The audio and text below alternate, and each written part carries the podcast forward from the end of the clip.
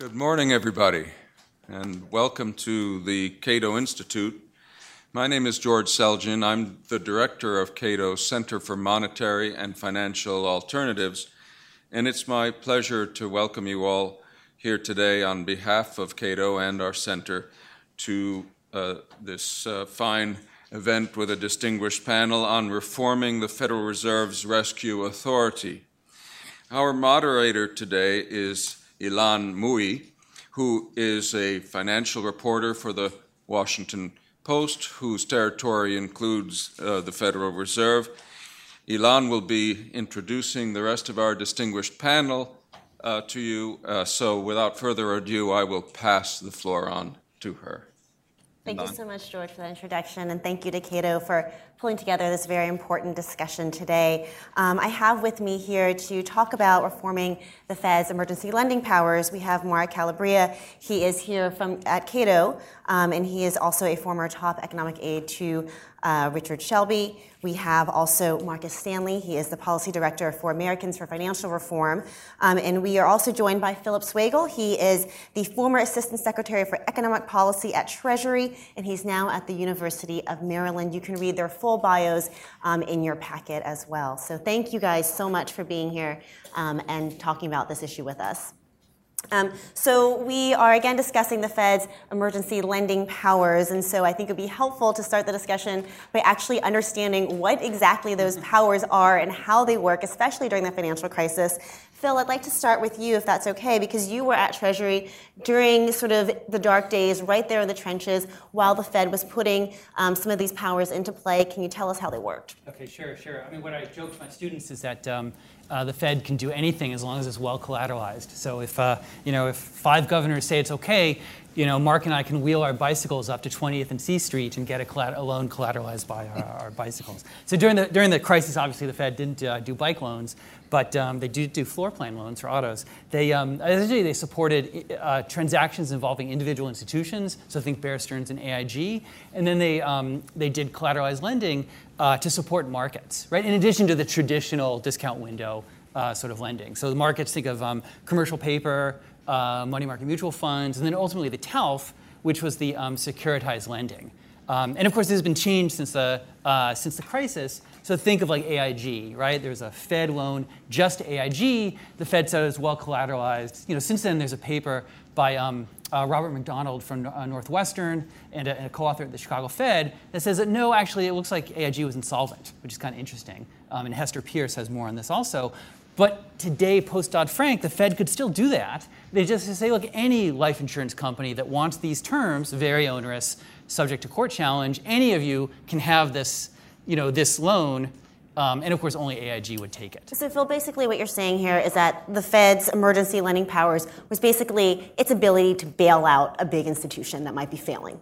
Is that, um, is that essentially support, right? Right. I w- I wouldn't use the word bailout, uh, although I understand other people would use it. Um, That's the hashtag for this event. Yeah, exactly. Cato exactly. Fed bailout. So, uh, um, yeah, to support uh, an institution, of course, subject right to the rules. It has to be um, well, you know, collateralized to the Fed's satisfaction, um, and they have no, now they have to get permission from the Treasury Secretary, which seems appropriate.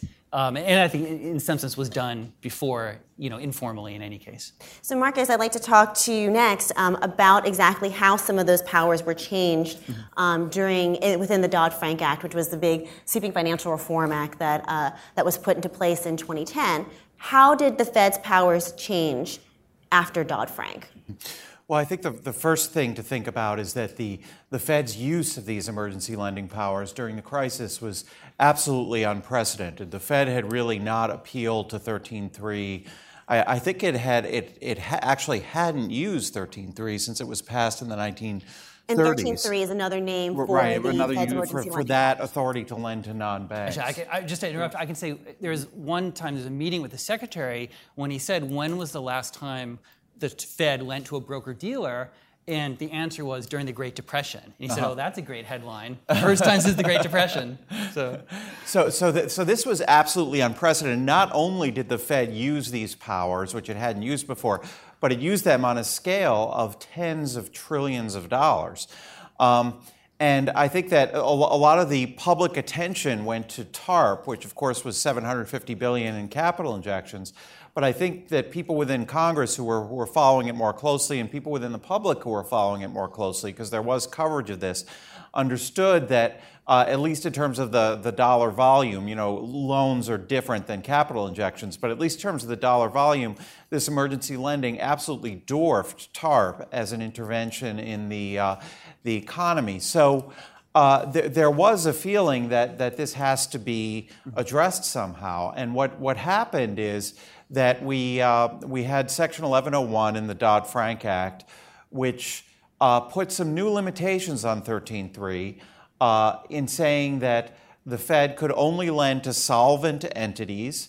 Uh, in a broad based program. So the idea is that you don't pick out a single institution that's going to fail and rescue that institution. You give broad based supports to market, support to markets, which only solvent entities can take advantage of.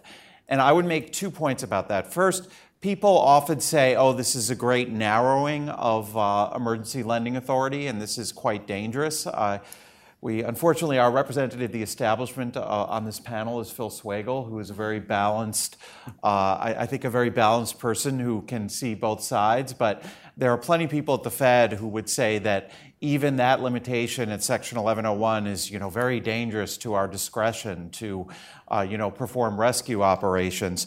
Uh, I would say that 1101 actually, in some sense, ratified the Fed's emergency lending powers somewhat because you have this, this element that was basically lying dormant that the Fed hadn't used. The Fed uses it at unprecedented scale, and then Congress says, well, okay, it's all right if you use it, just do it for solvent entities on a broad based level. And the other point I would make is that 1101, even though in principle this you, know lend to solvent entities in a broad-based program is a good principle, uh, there were some loopholes that were snuck into 1101. I think there, there was a lot of involvement by Fed by Fed staffers in the drafting of this, and the, the two, two major loopholes I would point to is when they said only lend to solvent entities, they say solvency for the purposes of the of this subparagraph solvency, uh, an entity shall be insolvent if it is currently in a bankruptcy proceeding. So you have kind of this, they didn't quite say that you're solvent unless you're currently in bankruptcy, but they left the door open to this very, very flimsy definition of solvency that says unless you're currently in a bankruptcy proceeding, you're solvent, which is not the normal definition of solvency at all. And that was a, a, a major loophole that went in there. Um, and the second loophole is they didn't define broad based. So uh, if, you, if you offer a, a, a, program to, say, two entities, one of which you know won't take advantage, the other of which you know will take advantage, that could potentially qualify as broad based. And when the Fed did its rule implementing these new limitations, we will get to this more, but it took full advantage of those loopholes, full advantage. And I think that's why we're really here today, and that's why you're going to hear these senators discuss this. So, Marcus, what I'm hearing you saying is that the Dodd Frank Act didn't go far enough in terms of constraining the Fed's emergency lending powers. Um, Mark Calabria, I believe we were talking earlier, you said you don't think it went far enough because it didn't eliminate the Fed's emergency lending powers altogether. Should they have this ability at all well, the, to bail out institutions? The, the, so the short answer to that, that is no, but let me, let me sort of explain why. But first emphasize what Marcus was touching upon, which is, you know, to me, what's in Dodd-Frank is largely cosmetic. Uh, and what the Fed proposed about 20 months ago is really just a reiteration of what the statute says. And so, so what did the Fed propose? So the Fed, it's, it's almost as if they simply copied the statutory language and proposed that as a rule. Um, so there really were no tight definitions of what solvency is. There's no tight definitions of what's broad-based. Uh, and so, you, in my opinion, everything that was done in 2008, 2009, 2010 could be done under the language of which is in Dodd-Frank. So to me, I do think it needs to be tightened up. Um, I would certainly go as far, personally, of getting rid of 13.3, which, um, you know, since I know we're going to complete, uh, continue to use that term, that is the third paragraph of Section 13 of the Federal Reserve Act, uh, which is one of the many authorities that allows assistance. It's also important to keep in mind there are other authorities. Uh, I'm not sure they've ever used, for instance, um, 1313, but that allows you to lend to anybody as long as they bring you treasuries or agencies. So there's other lending authorities, and of course, there's the well-known discount window that works for banks. And most of what we're talking about in terms of 13, 13.3 is non-bank lending. But let me get to, you know, despite the fact that none of what's on the table in terms of legislation is a discussion about ending a lender of last resort, I think it's useful to step back and say, do we need a lender of last resort? Um, and so one of the things you always hear is, well, if we don't have this lender of last resort, we risk another Great Depression. Well, one of the silver linings about the painfulness of the Great Depression is you had a variety of institutional structures at that time you can compare. And so, for instance, one very smart professor who's currently at Harvard, Richard Grossman, went back and did this. And what did he find? Countries without lenders of last resort actually did better than countries with lenders of last resort during the Great Depression. So, at least the one test of we have uh, is that it's not as if it saves you from Great Depressions. And of course, very careful work that he did a few years ago in Journal of Economic History that controls for all these things. Um, but we also have, I mean, certainly you can argue Great Depression, long time ago, different economy, different banking industry, how's that relevant today? And that's, a, and that's a fair question. But we can look more recently. To me, uh, despite the fact that we still debate why Japan is in the decades-long mess it's in, you know, I'm of the belief that the lender of last resort functions, they're kept alive, what we call zombie, basically insolvent banks, insolvent companies, that really was a drag on the economy and kept them into, you know, to me, a very soft economy, whereas if they had just, you know, bit the bullet, resolved those institutions, and moved on, I think they would have done a lot better. And I think we've done some of that as well with our response to the crisis. So to me, a lot of what the 13.3 response was about in terms of the 14 different, I think 14 different programs that were done under the 13.3 were essentially about, in my opinion, putting a floor under asset prices so that essentially the banks did not have to recognize the prices that are out there. Uh, and for me, fundamentally, if you move from a situation where the housing market is booming, therefore we think mortgage backed securities are worth X, and then the housing market's no longer booming and we think mortgage backed securities are worth Y, I think you need to move to that new equilibrium sooner rather than later. And I understand that you can have fire sales and you can have you know, some difficulties and insolvencies that come by that. But to me, to, we used these 13.3 programs in a way to try to delay what, to my opinion, was an inevitable adjustment in the marketplace. Uh, and let me lastly say one of my concerns with it is this mixing of having monetary authority responsibilities with regulatory responsibilities. And I'll give two quick examples. So, you know, the poster child for hiding things off of your balance sheet was Citibank. What's not as well understood is Citibank had to go to the New York Fed and get explicit permission to do this. And so the New York Fed was well aware of these off balance sheet entities that Citibank had created. And so, of course, when all of that blew up and Citibank didn't have the capital to support those entities when it had to come back on its balance sheet, wow, lo and behold, same time New York Fed creates these facilities that will buy these assets. It worked really well for Citibank in that instance. Another example, of course, is despite the, the attention to AIG, you know, JP Morgan goes to the New York Fed and says, can we use credit default swaps from AIG to lower our capital? New York Fed says, well, sounds great. That's brilliant. Why don't you do it?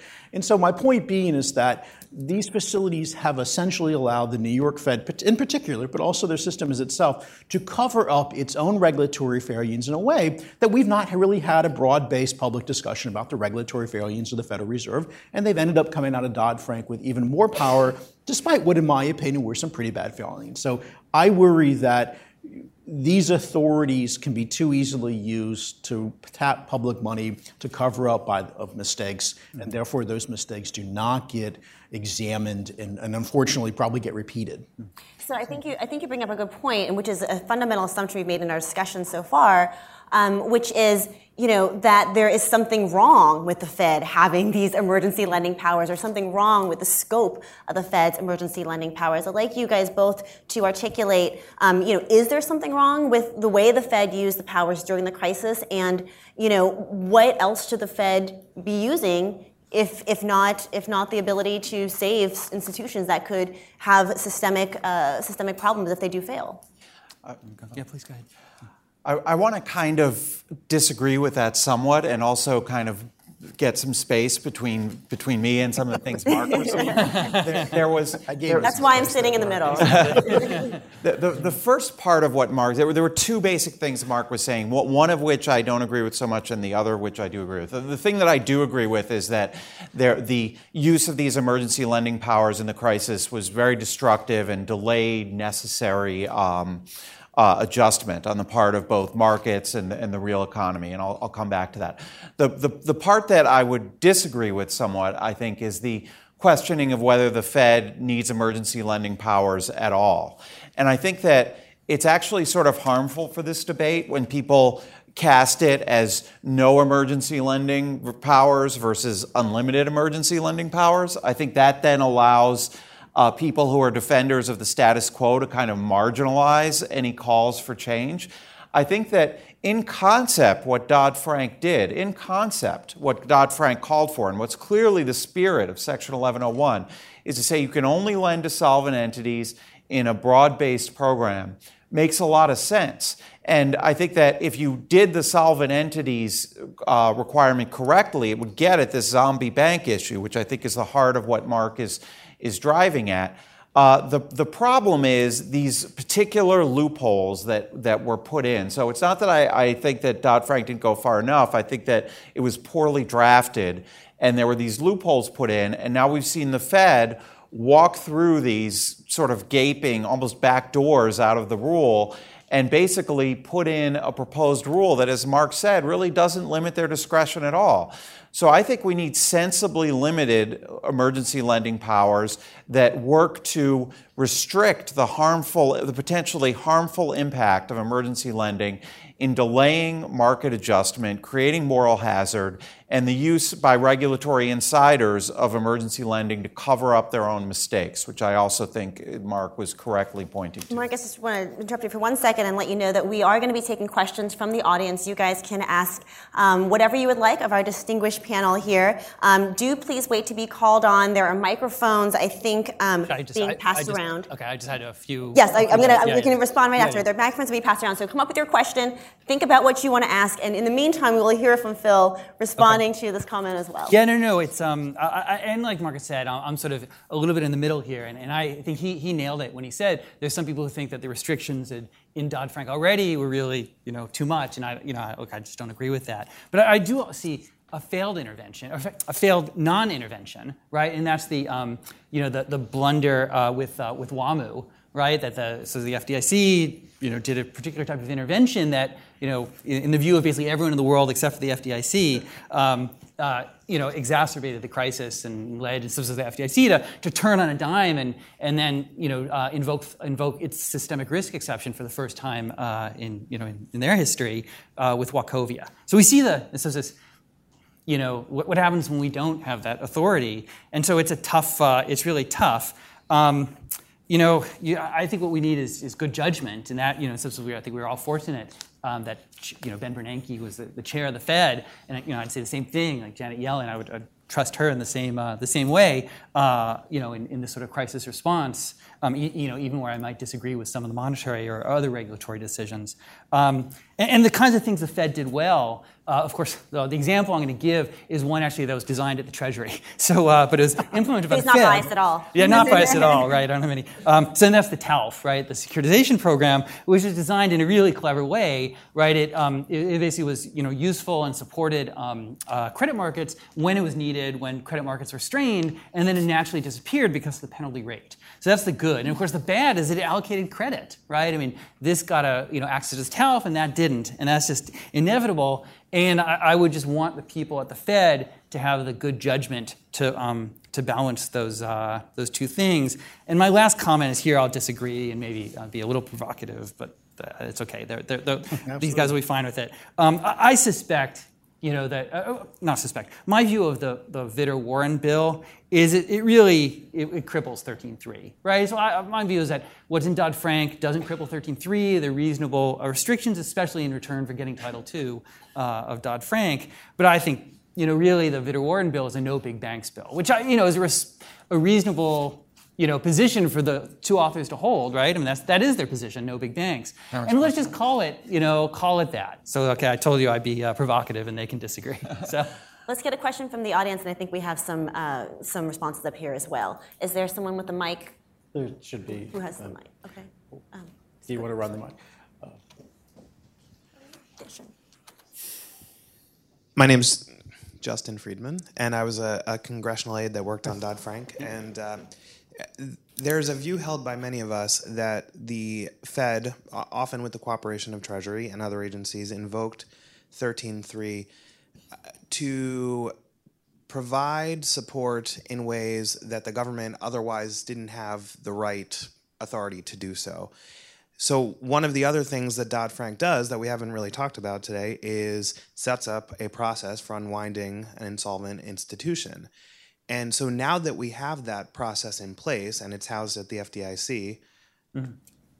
should we be so concerned about use or perhaps abuse of 13.3? Mm-hmm given that we now have put in place a process to actually address these situations and we don't have to go to some depression era you know 70 mm-hmm. year old authority to to cobble something together marcus yeah well uh, two, two things well, one i would say that uh, that Title II, which is the resolution authority, absolutely, I think, should lead to a sea change in how we think about emergency lending.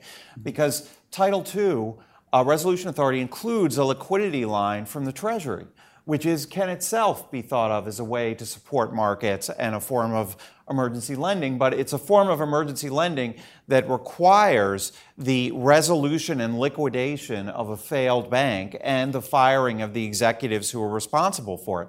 So that's the path and direction we, we should be going in. And I think it's very, very telling that the Fed's 13.3 proposed rule didn't mention resolution authority once. It made not one mention of the resolution authority. So there was, there was no change that was made. And the, the second thing, I just want to respond to the uh, t- typically, we get the, the provocative claim made right before we go to the, uh, the audience questions. It's a cliffhanger. But the, the, the claim that Warren Vitter uh, you, you, know, cripples 13.3. Um, I, I really disagree with that. I think Warren Vitter is a, a very sensible uh, piece of legislation that's very workable, and it, it doesn't cripple 13.3. What it does is, is it makes the principles in Dodd Frank real and genuinely limits the Fed discretion. And I think that the Fed has been used to unlimited discretion for so long that anything that genuinely limits their discretion, you know, to them they feel crippled when, when that happens. So, uh, so what, is there, what, what does Warren Vitter do? It basically says, look, if you're going to claim that somebody is solvent, you have to document that the value of their assets is greater than the value of their liabilities with suitable correction for illiquid markets. Well, that's the minimum you should do to say that somebody is solvent. The value of assets should be greater than the value of liabilities, and you should have some proof for that. You know, how is that unreasonable? It says you should lend at 500 basis points over the Treasury level. Well, what's 500 basis points over the Treasury level? Uh, that's actually lower than the credit spread for investment grade bonds during the crisis. The lowest investment grade bonds during the crisis were, were at 800 basis points over the, the Treasury level. So that's actually a lower spread than we saw in the crisis. So that's pretty mild penalty rate. Uh, and it says that you've got to help at least five entities so that broad based uh, can't be, you know, one plus somebody else. It's got to at least be a couple of entities. And it also gives you a route out of this. If you want to break any of these rules, you can, but Congress needs to approve it. So, you know, these are very, very sensible limitations to me. And the fact that, you know, I know that once this legislation was introduced, the very highest level people at the Fed the next day were on the phone to people in Congress because they were so scared by this. And I think that this is very unfortunate uh, that the Fed should view something like this as so radical. And if the Fed really wants to head off this kind of legislation, I think they should do a stronger rule, which they have the capacity to do. They should respond to the criticisms that were made of their overly lax proposal. If I can make a, a real quick point, because so the best argument to me, you know, in favor of broad discretion for 13.3, you know, and, I, and I'll say you'll find it in Tim Geithner's book, and he's very clear about, you know, I call it the sort of stuff happens theory. And, and again, stuff does happen, but it's kind of like you live on the beach, there's a hurricane, there's a flood, hurricanes happen, you can't do anything about them, they come up every now and then. And then, so therefore, you need the ability to go bail out, in this case, literally. Um, or you just don't live on the beach. Uh, so you, now it's getting to the other side of it. So my concern, the question then becomes, well, if you have this lender of last resort function, because the stuff happens theory sort of assumes that nothing else changes. You know, stuff happens, you know, nobody does any response to that. Whereas stuff happens like we provide flood insurance or lots of people decide to live in floodplains. you know, and again, it's the same thing in that does the lender of last resort function change the behavior of the industry? Now, I think that the argument about, to me, overwhelmingly the evidence is the discount window and the lender of last resort function, uh, function of the Fed has resulted in a more highly leveraged banking industry. I mean, I, I think that that's overwhelmingly the evidence. And so the question would be if we feel like this is not going to get used again until another quote unquote Great Depression or in 80 years or so, well, that's one thing. But if we have something where the expectation starts to be that non bank assistance will become a regular thing, everything there's a hiccup, then what's going to happen is non banks are going to adjust to that. Mm-hmm. And they're going to adjust that by becoming more highly leveraged. They're going to be adjust by that by making decisions that make themselves more illiquid. So, again, to me, the really question is about is the stuff just happens theory the overwhelming view of the world, or is the this um, you know creates distortions where people make decisions that leave them worse off? And I should end with saying I think both of these have a grain of truth, mm-hmm. but again, it's the balance between the two. Let's take another question from the audience. I, just a like one sentence is, I mean, in some sense, you know, does it cripple 13.3? Well, of course not, because Congress can just pass TARP 2 and then they can use their power as well. I just, you know, having been through TARP 1, I don't think TARP 2 is going to be enacted. So effectively, it feels like it cripples. Okay, um, let's go in the back, uh, the guy with the paper. so one way to get noticed. Yeah. oh, so sorry. Uh, in the back, far back, far back. Thank you. Please uh, say your name and sure. your affiliation. Uh, I'll be quick. Uh, I'm Robert Sheretta, President of International Investor. Uh, it, let's just back up to one fundamental question. You know, one of the reasons this whole topic hasn't resonated with the American people even more than it has been registered is that it, it, someone mentioned off the balance sheet. Um, this is also the Fed's doings are off the balance sheet of the U.S. budget as well. We're going to hear the CBO director tomorrow talk about that. So, fundamental question who owes what to who when all this money has been generated on behalf of the banks? Where exactly does this money come from? Maybe the best way to say it. So keep in mind, after the Fed pays its operating expenses, which are, in my opinion, quite considerable if you're looking and the at, CFPBs, at, and the CFPBs and the 13 different art museums they have, and all that sort of stuff, the excess goes back to the Treasury to basically be used for Congress or other purposes.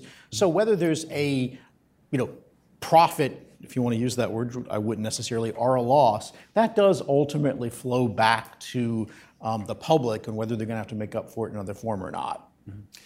Well, I, I do think that th- this is a very complex question you've raised, as you know.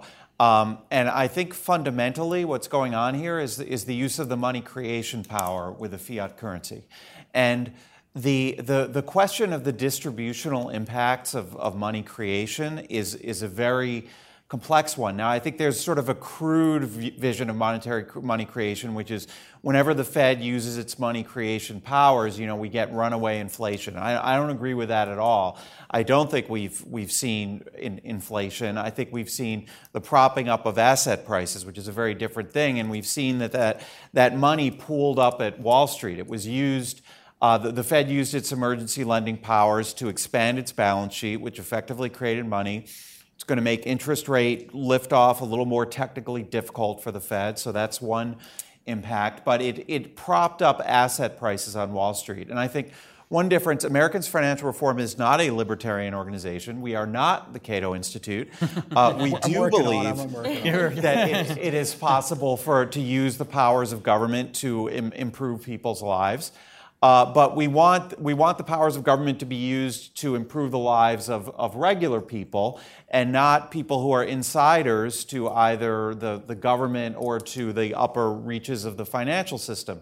And I think that the way the monetary creation power was used in, in this case to benefit Wall Street actually did, did not help the real economy. It didn't help the people who were really being injured uh, by the, the financial crisis. It permitted the people in Wall Street to kind of delay or, or potentially you know eliminate their day of reckoning and their writing down of these assets so for example i think keeping these zombie banks alive made it more difficult to do mortgage write downs which is something that we favored reducing uh, the, the value of mortgage loans to something more realistically in line with the value of, of houses and that was made more difficult, I think, because there were certain insiders who, who wanted to help these, these zombie banks. And I think that that was delayed. So something like the TALF, I actually agree with Phil on something like the TALF.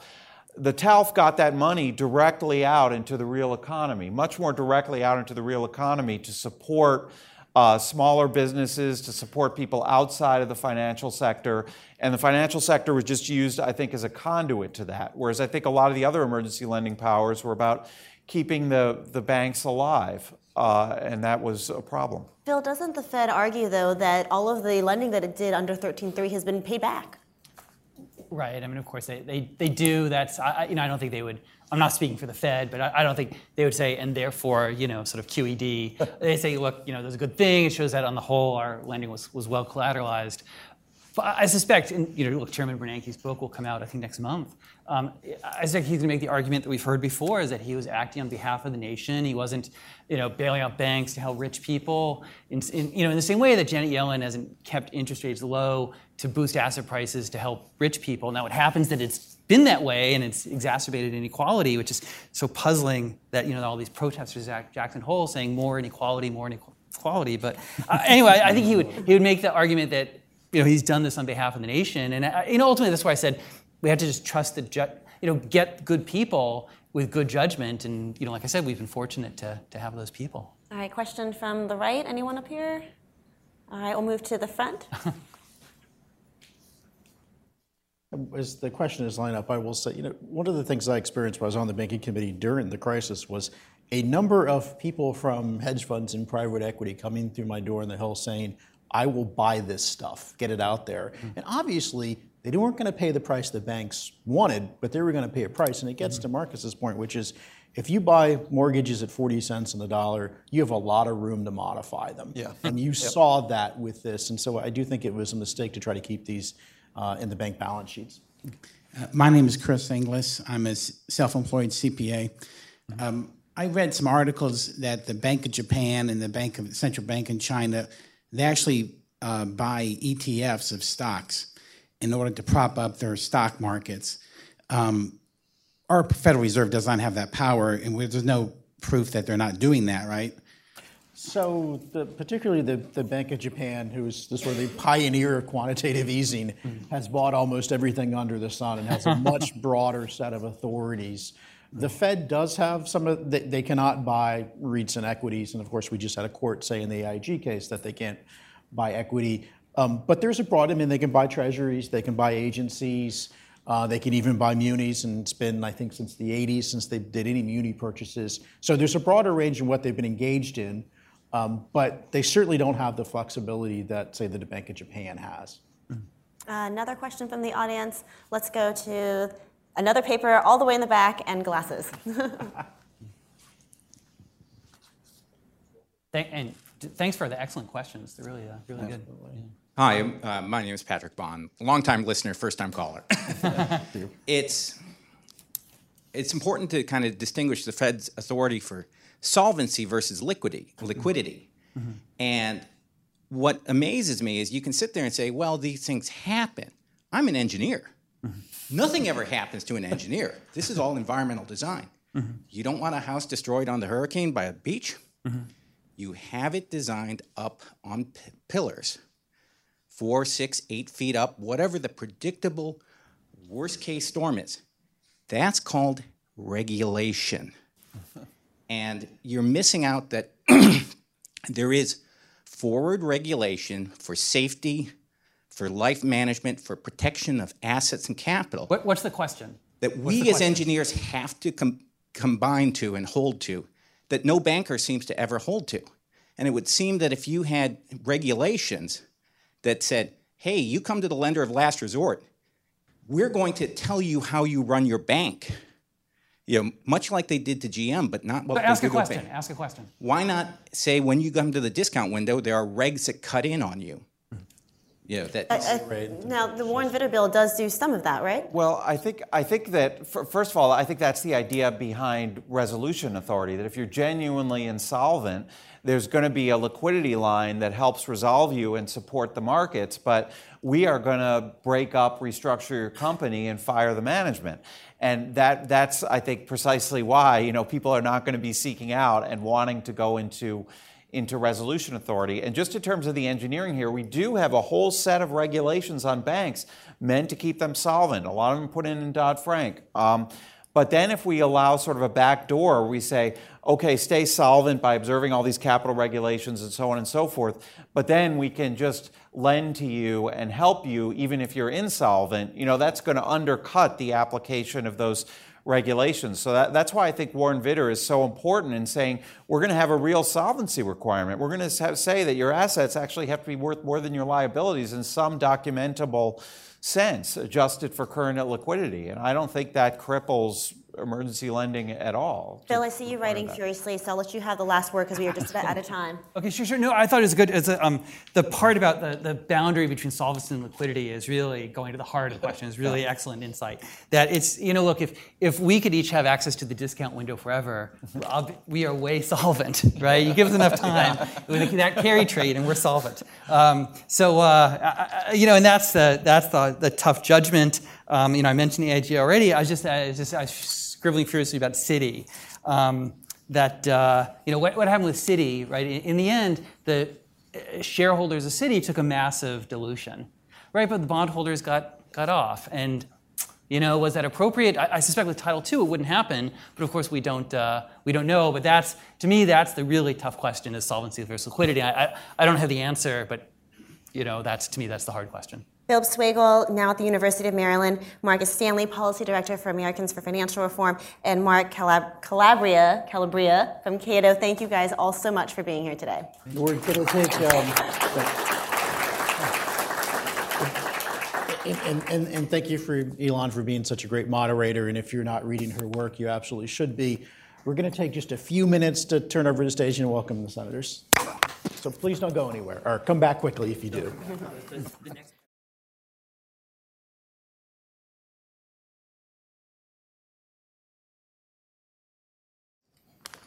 I think we are all mic'd and ready to go. And, and first, let me say uh, I really appreciate it. I know the, the schedule of a senator is extremely busy.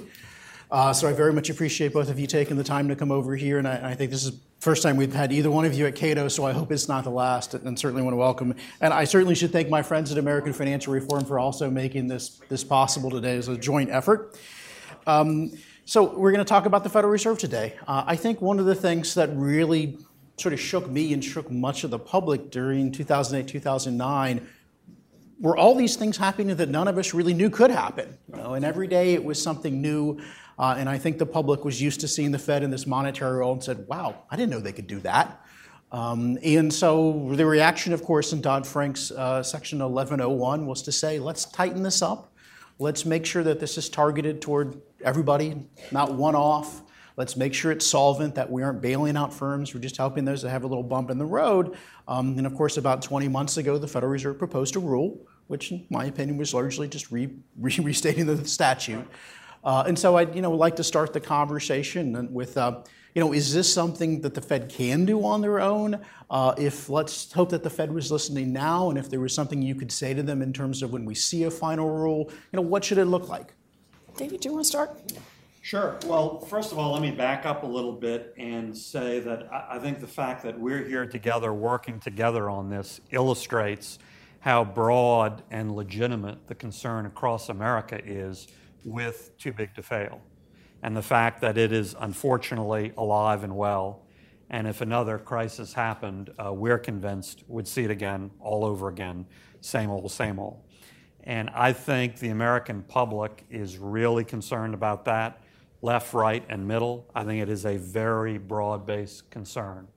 And the fact that we're sort of the political odd couple, I don't know if I'm Felix or Oscar, but working on this, um, I, I, think it proves how deep and legitimate and broad based that concern is. So I just wanted to say that up front.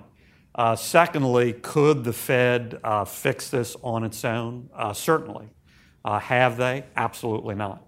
And it's very clear, as you suggested, with everything they've put out, they absolutely want to preserve maximum flexibility, their ability to really do whatever they want, particularly in a crisis. And that, look, I, am not going to say that's some um, evidence of uh, some evil hidden agenda. That's sort of the natural impulse for an agency to, to have as many tools in the toolbox as possible to not restrict themselves uh, maximum flexibility. I just don't think that is good because if it happens again, I think we would be assured of same old, same old, bailing out insolvent institutions, very focused bailouts, not at all broad based.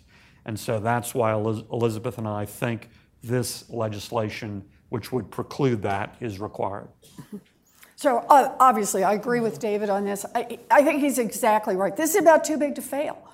Uh, and about what it means to the American people. It's about what it means to this economy and trying to find a way to back up from that. It was all created in 2008, 2009. We know about TARP. There was a lot of focus on 700 billion. You know, try Googling 700 billion and see how many people were talking about TARP. But what a lot fewer people were talking about was how the Fed was shoveling money out the back door in a very quiet way to support not the financial system overall, but to support very targeted financial institutions. $9 trillion, your money, 9 trillion tax dollars went out the door to just three financial institutions. And it stayed there on average for about 22 months that this money went out. And yes, it was loan money, but at an interest rate that I guarantee those three financial institutions couldn't get anywhere in the world except from the Federal Reserve. So what we're talking about, our bill actually has a real history to it in a sense. It has a it has a kind of pedigree to it. So the first part is too big to fail. The second part is the response in Dodd-Frank. And so in Dodd-Frank, Congress came together, it's before I was there, but Congress came together and they said, look, if the Fed is going to lend any money in the future in times of distress, we want to know that it is a system wide problem, not just that one or two financial institutions has a specific problem, but that it's, it's system wide, and that the problem the financial institution has is not a problem of insolvency. That is, they have made some terrible bets in the market and they're now upside down, but that the problem they've got is one of liquidity because the market itself is freezing up. And so Congress, I think quite reasonably, and Dodd Frank said those are in effect the goals and told the Fed to implement that. The Fed, as you rightly say, proposed a rule that I kind of read that rule to say, not really.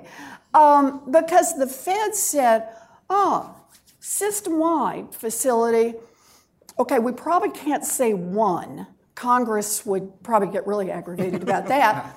So they said two. Two counts as system wide. That's it.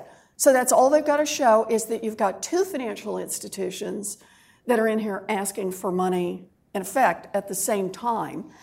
And the second part of it, as, as they're going through the, the how system wide is this, then the next question is is this a financial institution that's insolvent? And I got to tell you here, the Fed says, oh, we know how to measure insolvent if they haven't yet filed for bankruptcy.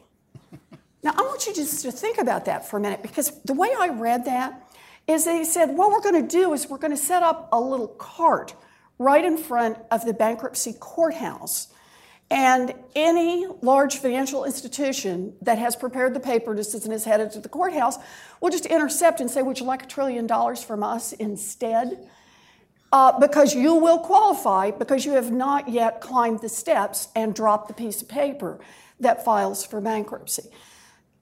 Let's face it, that is both not what Congress intended in Dodd Frank, but it is also not what we need in order to try to beat back the too big to fail problem. So, what Senator Vitter and I have proposed is just to go back over those three parts.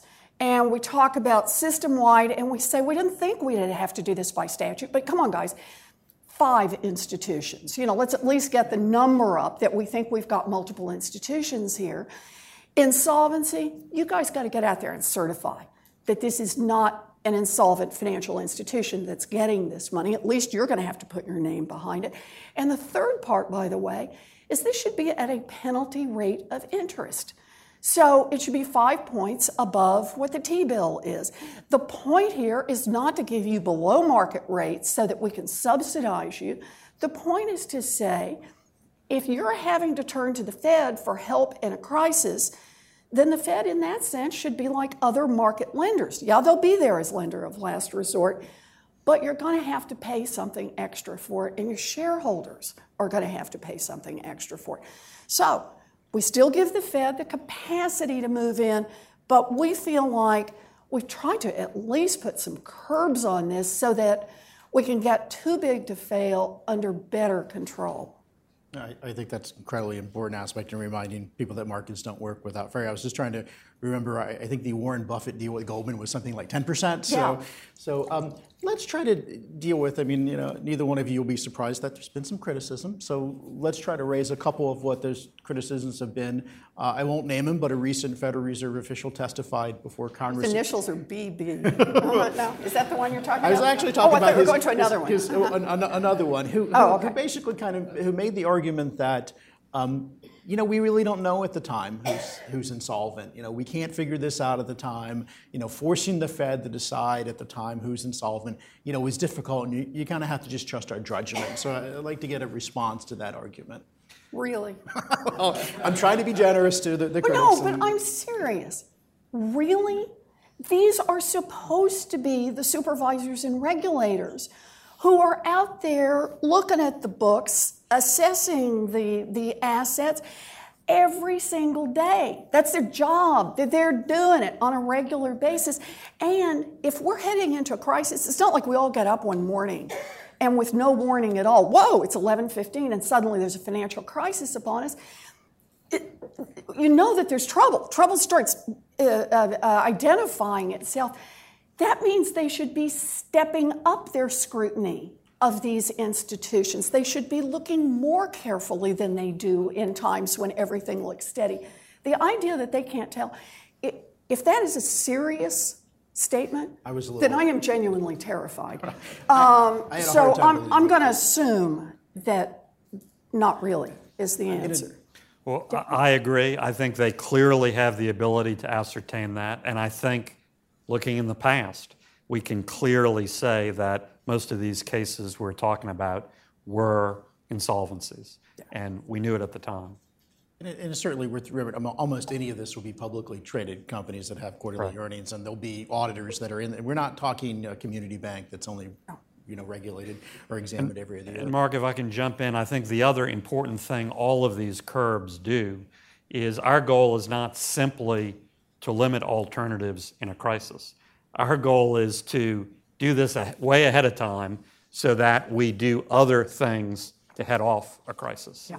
Uh, and I think having all of these opportunities and unlimited powers um, really um, uh, is reason for the feds and others not to do things uh, ahead of time to avoid the crisis. Yeah, similarly, to me, I think the, the argument I sometimes I feel like I hear is kind of that stuff happens argument that you know, well, you're going along, everything's fine, and then boom, some shock out of the blue, and then we've got to bail these guys out, like we didn't see it coming. Yeah.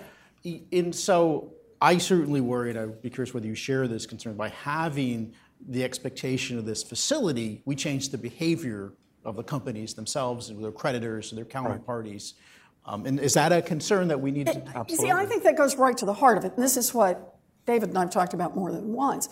And, and that is if you advertise to the market that the Fed is here and no need for any large financial institution ever to have to go to the bankruptcy courthouse or to declare itself insolvent, but instead there will be trillions of dollars available to back up these giant institutions, I think that changes fundamentally the behavior of the big banks themselves, the behavior of those who lend them money, the behavior of those who invest in them. And I got to say, in all three cases, not for the better, because it encourages riskier behavior knowing that there is an option available. And Mark, if stuff happens, a legitimate question is okay, does having this facility available all over again encourage or discourage bad stuff to happen? I think it clearly encourages it.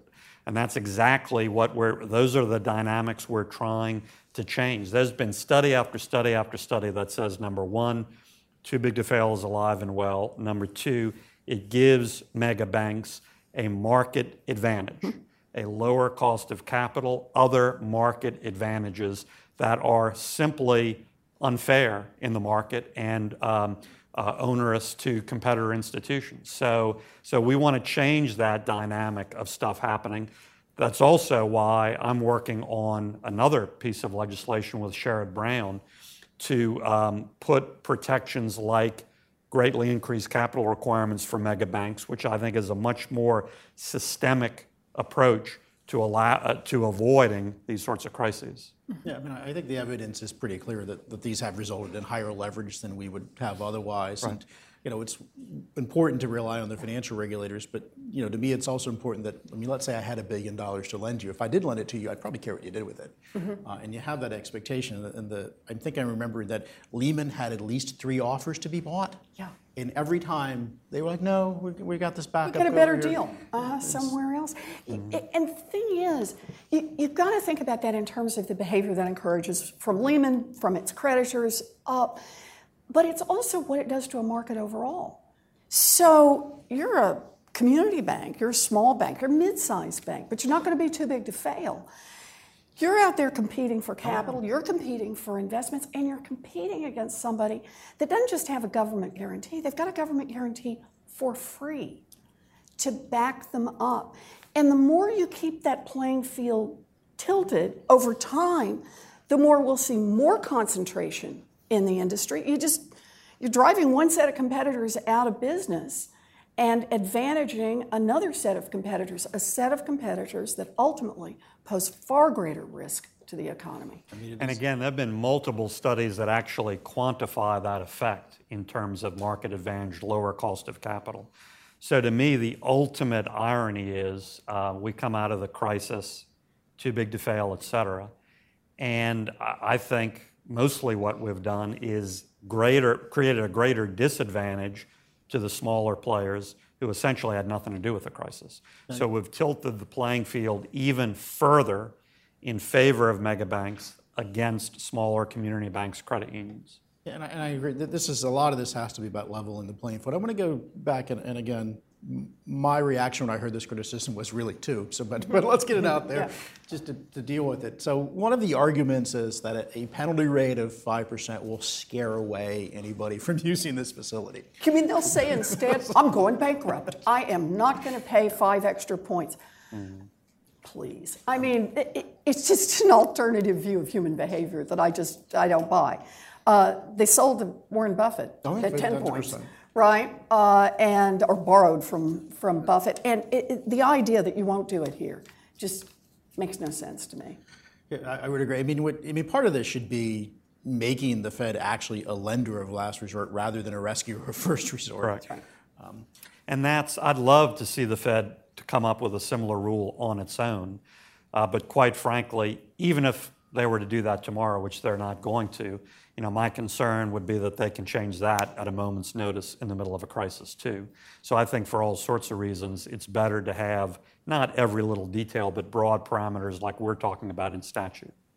So, uh, you know, how do we kind of make this, you know, keep, hold the Fed's feet to the fire? I mean, we recently had one court decision that said they lent against equity and they weren't supposed to do that, and nothing happened at the That's Fed. the problem.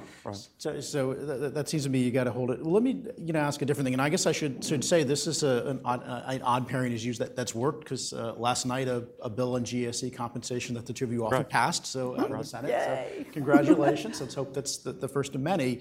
Um, I'm curious from the conversations you have with your colleagues what the interest is uh, in the rest of the Senate in this approach. I will note there, there's a House companion, I think Mr. Capuano and Garrett. Um, but, but what's your sense of the rest of the interest in the Senate in this? What, what's your sense? You've been there longer. Uh, I think, look, I, I think this is sort of a, a competition between two factors. Number one, uh, the public's legitimate concern with too big to fail, uh, favoring mega banks, all of that, that broad based discussion. Number two, the insider game of these institutions, quite frankly, being very powerful and influ- influential. And so to me, it's a pretty simple calculus. The question is how big is the public debate and is it getting big enough to counteract the insider special interest game. And to me, that's the, the political fight that's going on. And so far, quite frankly, the public debate hasn't been big enough, loud enough to overcome the special interest game, but I think it's growing in that direction. I, I, think, I think David's right on this. I always think of it this way that, that the public interest here, there is no army of lobbyists representing them, there is no army of lawyers uh, coming in every day to talk to every Senate staff to, uh, uh, to make sure that their, their position is well known. And this is, for me, this is just one more version of democracy. The question is will, will the insiders control the game? Those who've got the lobbyists, those who've got a lot of money on the table, but a very small, insular group that, frankly, wants to enhance its profits at the expense of the public? Or will we really be there to represent the people who are affected by this, both in the overall financial system and, God forbid, when we hit the next crisis? And Mark, I'll give you an example. Months ago, one of the early things I did with others is to have language uh, mandating a study of the cost of too big to fail and quantifying that, which is what I alluded to. Pure study by objective analysts. Uh, the megabank lobbyists came out of the woodwork in enormous full force. I, mean, I, I kn- knew they were there. I certainly understood they would oppose it. It still it stunned me to the extent that they came out in full force about doing a study and putting some numbers on it. So that's the insider game I was trying to describe. We need to overcome that with the broad-based public debate. I, I, used to often say, and still say, there's, there's, no broad, there's no narrowly defined constituency for financial stability, unfortunately. Right. And of course, one of the reasons we're here today is try to create that. Um, We've all got money on the table. Oh, absolutely, absolutely. That's right. Mm-hmm. It, it, oh, and so, you know, when you're taking on this, this status quo establishment, you know, I find that it's incredibly important, which is one reason that, that Cato on one hand is working with Americans for Financial Reform to try to build a coalition around this. Uh, and again, you had a bill passed yesterday. You, have got this one. Um, is this the beginning? Are there other things that you and David might be able to work out that you're already thinking about that you'd like to tell us about? Or yeah, I mean, we're bouncing ideas uh, off each other, with each other all the time, and other colleagues on the banking committee, and and other colleagues in the Senate. I mentioned my ongoing effort with Sherrod Brown and others about higher capital requirements for mega banks. So we have a whole uh, spectrum and suite of ideas we're working on. Mm-hmm. But it principally circles around where, where David started the conversation, and that is too big to fail is not over. And it is our responsibility in the United States Senate and the United States House of Representatives to do everything we can to turn the rules in the direction of taking away the advantages that the too big to fail banks enjoy in this marketplace and in this political system. That, that's our job, and we work at it as many different ways as we can, and this is one of them. So part of part of the too big to fail, while obviously there's investor perceptions, there's activities of the bank. The other side of it seems to be me maybe lack of courage or, or, willingness on the part of the regulators to step in. And I fundamentally see the bill partly is about, you know, I think about Ulysses, Ulysses between the sirens and the rock, and, and, how do you resist that? Or I think of it as the two sides of the trash compactor in Star Wars. Yeah. It, same thing. Same thing. Uh-huh. So, so some of this is, you know, how do we, you know, essentially effectively limit the choice of regulators? I'd like to think that if I was in Chairman Bernanke or Chairman Yellen I would probably do something different. But you don't know till you're there. Tremendous amount of pressure, nonstop calls from Wall Street. Oh my God, if we don't do something. So, so how do we help strengthen their backbones? You know, I am reminded that the United States Senate not only has the power to pass laws, which is what we're trying to work on, but it also has responsibility for oversight of the regulatory agencies. We both sit on the banking committee we have regulatory oversight responsibilities. And that means bringing in these regulators and asking them the tough questions. It means in between the times that we have hearings, writing them letters, calling them. That's how we actually started was with starting with letters Correct. to stay after them. Look, it's not always the headline news, but it's doing the hard homework of whether or not these agencies are doing their jobs not to represent the biggest financial institutions, but to represent the American people. And I think part of our job, and I take this very seriously, and I know that, that David does too, is to hold the regulators' feet to the fire. And Mark, I think part of what you're asking, at least from my perspective, I'll, I'll just talk from my own perspective because this may be a little bit more of a conservative one. Um, t- to me, a big part of the problem with the Dodd Frank response was that it was completely dependent on more regulations and more regulators versus something more systemic, something more akin to an invisible hand that doesn't depend on humans understanding and reacting in real time. I'd much rather depend on that systemic fix versus just shoving more regulators in the room and more regulations on institutions. And that's where we're going with the higher capital requirement.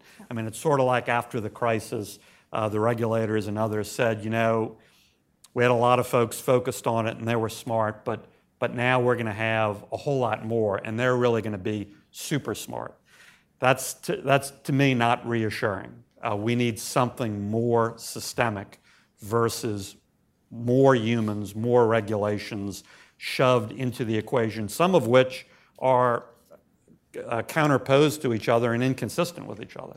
So I want to pick up on David's point because I think that, that we really do have two ways to think about the big financial institutions. And one is you just keep layering on regulations as he talks about. The other is what kind of structural changes you can make to try to get the market to work better in this area. And I'm just going to make a pitch here for why I want to see Glass Steagall reimposed. If you divide the biggest financial institutions and say, look, if you want to do uh, uh, regular uh, banking, commercial banking, you want to take deposits and you want to have savings accounts and checking accounts, that's great. Go do that. But it means you can't engage in the high risk trading that occurs on Wall Street. And if you want to do the high risk trading, that's great, but you're not going to get access to grandma's savings account. These, these two are going to be separated. I just want to point out you do something like that, not only will that bring down the size of the biggest financial institutions immediately, but the second thing it does is it cuts the need for a lot of intrusive regulation. Because you say the institutions we are most concerned about protecting, the ones that have our savings accounts and checking accounts, are now a simpler operation, easier to see, and much easier to regulate with a simpler set of rules. And as for those who want to take more risks on Wall Street, we'll design a set of rules for them.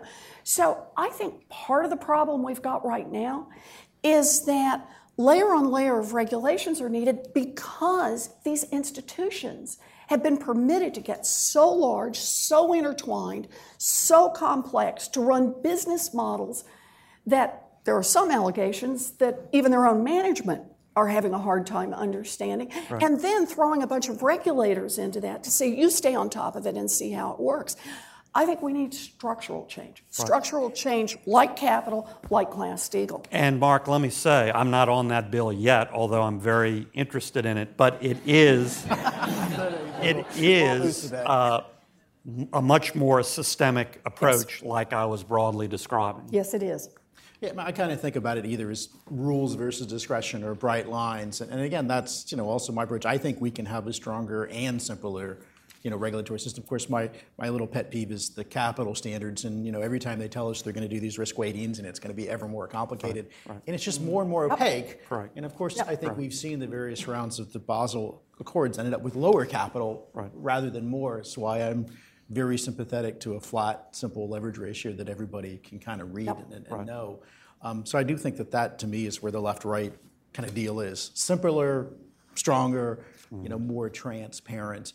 Um, let me raise, you know, the Senate also has a very unique role in that you do nominations, and, and I know you've. So I've heard. Mm-hmm. Sometimes, and so I and I know you've uh, expressed, you know, opinion on, on some of them, and, and I also, you know, to me, a good example of, you know, I look at Tom Hoenig going over to FDIC is somewhere where the right and left have agreed mm-hmm. that this is a guy who wants to make sure we end bailouts.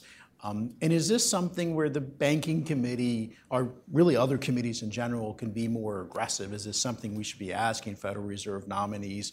What is your opinion on 13.3? Sure. What is your opinion on well, I, I think Elizabeth and I have both right. are already there. We're both aggressive about that. We've also championed and advanced and actually got in the law a requirement that at least one Federal Reserve Board member now have true community bank experience. Um, you know, in the 50s and 60s, that wasn't necessary. The Federal Reserve was a true cross section mm-hmm. of a lot of different types of background smaller banks, ag, Main Street, as well as Wall Street. There's been a very clear trend in the last 30 years in favor almost exclusively of ac- academics, and they're not evil per se, don't get me wrong. And per se? I would just presume that they're evil and go from there, but academics and big bank Wall Street types. Now, they should be able to be on the board. They shouldn't be the entire makeup of the board. And that has been the trend line. And so we started changing that with this modest requirement now that at least one member have uh, major community bank experience. I think that's a great start. I mean, despite having a PhD in economics, I, I am concerned about the Fed. And again, it's not a left right thing, it's just it's become so dominated by academic economists and their models being divorced from the real world. I'll, I'll, note that I could never find in Section 10 of the Federal Reserve Act the requirements for members saying anything about economists. It's you mm-hmm. know commerce and industry, right. Right. and I do think having that broader base. So I know we're, we're, we're running low on time. So first of all, before I give you a little bit of moment for uh, some final words, you know, I personally want to thank uh, your terrific staff, uh, Bharat Ramamurti, and Travis Johnson have been great to work with and really owe a lot of credit for making today happen. Um, but in our last couple of minutes, I just wanted to give you an opportunity to, reflect on where we're going, what the, what the chances of this are, and what our next step should be. Well, I, I, think this discussion and this trend line is really positive in a couple of ways. First of all, it's uh, people from all parts of the spectrum coming together around a very real, legitimate, common concern. We need more of that in Washington and the country, period. And I think this is a positive example of that. And number two, it's elevating the debate about something that's really important. And to me, it's simple. Uh, the, the more this debate is really advanced in the public, the more these solutions are going to be successful, the more support we'll get from our colleagues. It goes back to that simple battle between a public debate and an insider's game. And the bigger and louder and more significant the public debate is, the more we're going to win in terms of these solutions. Mm-hmm. And I would just add the issue around too big to fail is too big for politics. We can't just leave this to business as usual, that a group of insiders will influence those with power, and as a result, we'll end up with a set of rules that work for the very largest financial institutions but don't work for other financial institutions, and sure as heck, don't work for the American economy and don't work for the American people. So for me, that's what this is all about. It's about trying to say it is time to end too big to fail. It is still a serious issue in this economy, and more importantly, it is a serious issue in politics. And we're trying to find a way beat it back and to get us back to an economy that works better, not just for those at the top, but for everyone. Well, I sincerely really appreciate both of you coming over, over here today, and I promised I'd get you out on you did. a good amount of time. I will ask the audience to stay seated while the senators leave so they can get back to the Hill and uninterrupted, and I really do appreciate um, both of you. Thank you.